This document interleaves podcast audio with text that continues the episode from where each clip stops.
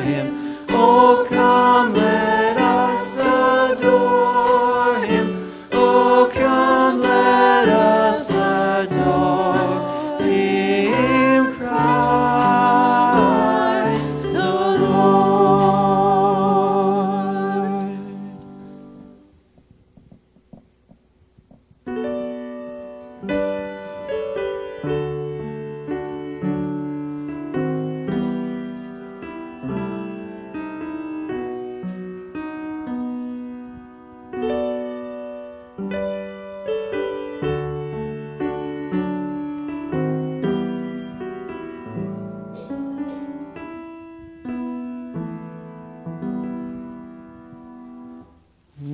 child is this who laid to rest on Mary's lap is sleeping, whom angels greet with anthems sweet, while shepherds watch are keeping.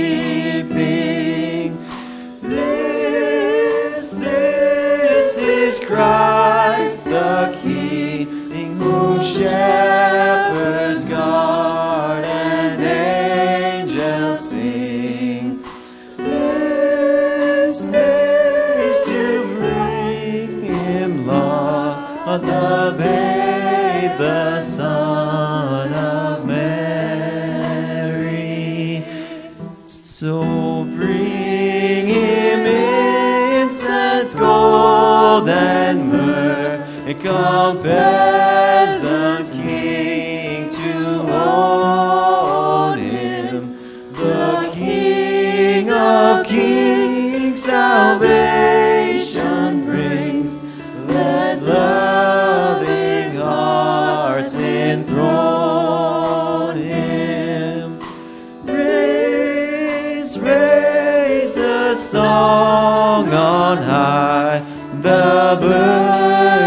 virgin sings her lullaby. Joy, joy, for Christ is born, the babe, the Son of Mary.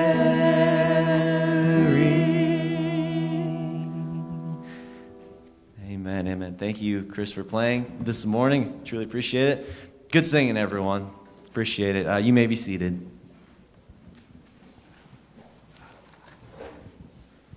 Let's green, there we go.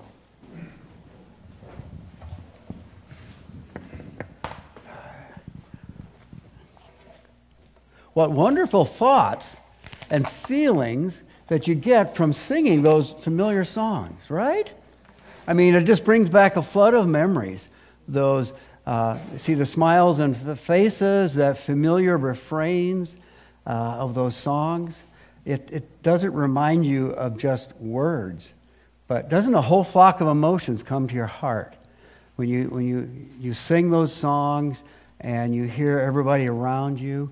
Uh, what a wonderful symbol. what a wonderful symbol of the Christmas carols for this time of season. And, you know, God, God made us to, um, when we see symbols like that, when we get into a situation where we hear the, those favorite songs and they, they just bring so much more than the words uh, on the screen.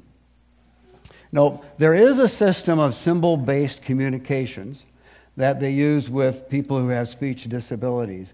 Uh, if they can't, can't form words or write or read, there's a whole system of symbols that, um, that they can look at or point to uh, through various high, higher tech uh, methods, but they just represent a single word. You know, you can get signs like a stop sign. Um, and there's, uh, you know, would tell you just one thing to stop. And there's a whole bunch of things that, uh, um, a whole bunch of words that are uh, referenced by just plain symbols. But God has other things in our lives. He has real symbols, and He has a whole bunch of symbols too. Uh, that he's brought in. Oh, there you go. There, symbols of Christmas. Maybe it's not going to work. But God has brought a whole bunch of symbols into the faith, in the Bible. In, uh, remember when, uh, after the 40 years in the wilderness, Moses led the Israelites to the, up to the promised land. But they didn't cross the river Jordan. They didn't cross over into Jordan. We don't need them. Don't worry about it, Andy. We don't need them. Um, when they, when they, in Joshua 4, they came up to the Jordan River and they were going to cross over. And, but the, the Ark of the Covenant uh, couldn't touch the water and the people had to stay away from it. And how do you cross the river? You know, with all the precautions of carrying the Ark of the Covenant on poles. Well, once they got into the water, what happened to the Jordan? It stopped flowing and the water stopped flowing, and they could cross over the Jordan into the, into the promised land and keep their feet dry. There was like thousands. The Bible says 40, 44,000 people, 40,000 people crossed over there. But what did they do? What did, uh, what did God tell Joshua to do to remember that instance?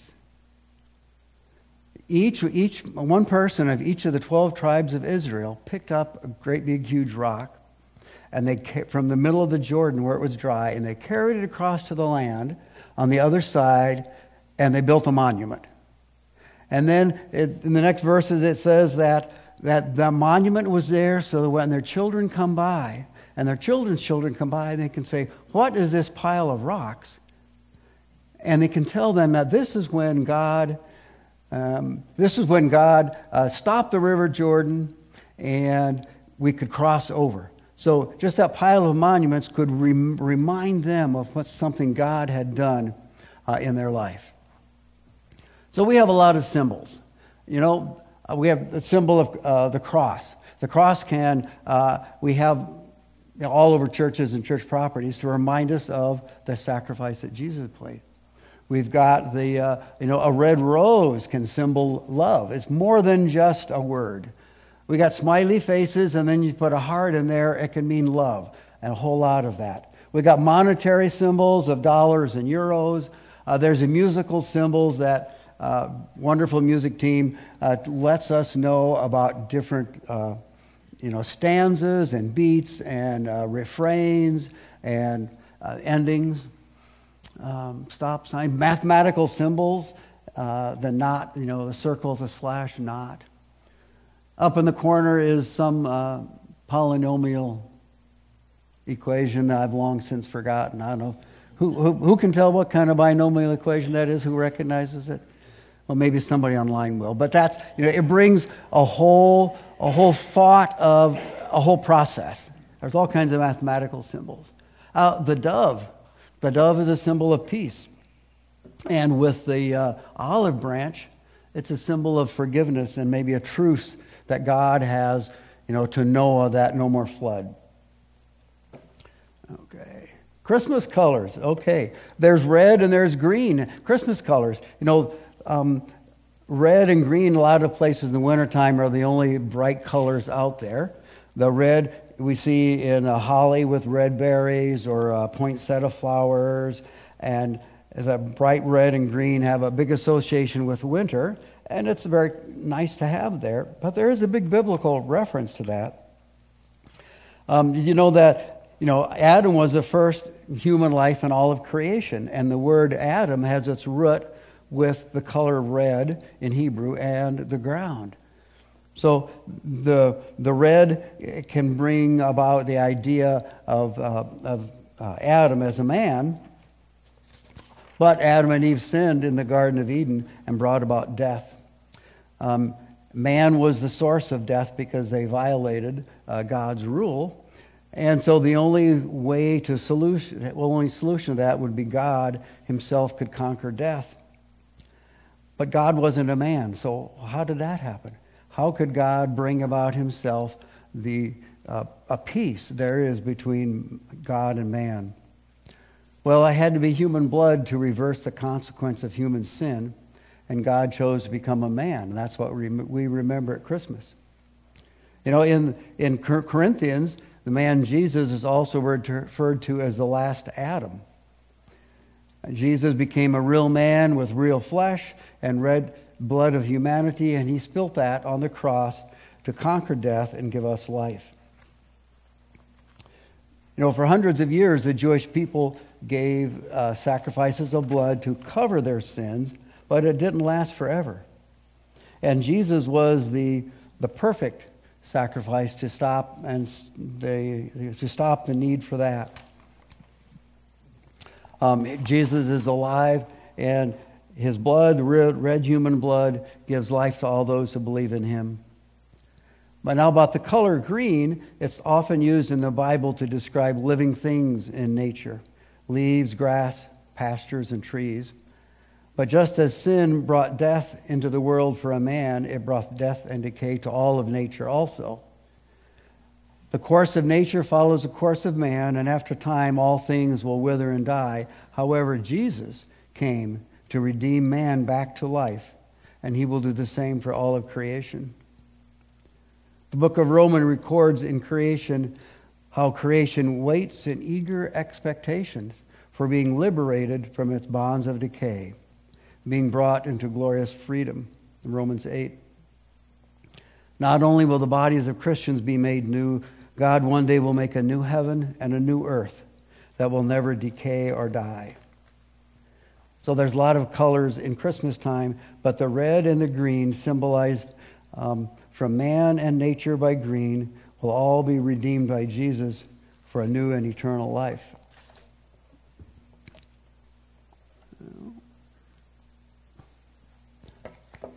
There's a lot of references to shepherds.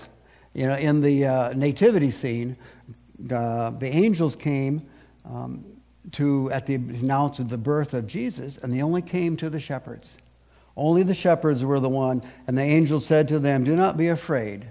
I will bring you good news of great joy that will be for all people. Today in the town of David a Savior has been born to you. He is Christ the Lord." The message to the shepherds was both broad for all people and personal. A Savior is born for you. Though good news was ultimately, well, the good news was for all people, the Savior was ultimately born for those who would believe and respond. Surely God knew in advance how the shepherds would respond to the announcement of Jesus' birth.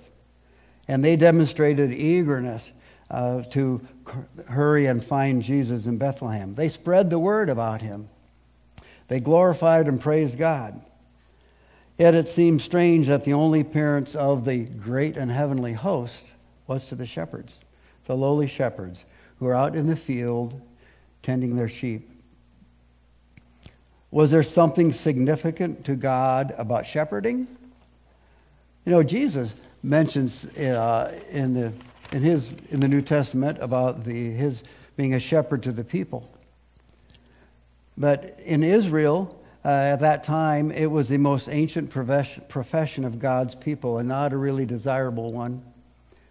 Uh, according to the Bible, is considered detestable in cultures like Egypt. When considering the shepherds of the Christmas story, historians have said if resorting to symbolism, the shepherd stood for the cross sectional average Judean, literally the man on the night shift. Shepherds had a real difficult job that earned no rank in society, but God chose them to receive the glorious angelic announcement of the birth of Christ. God saw the, God saw the significance in the role of shepherding.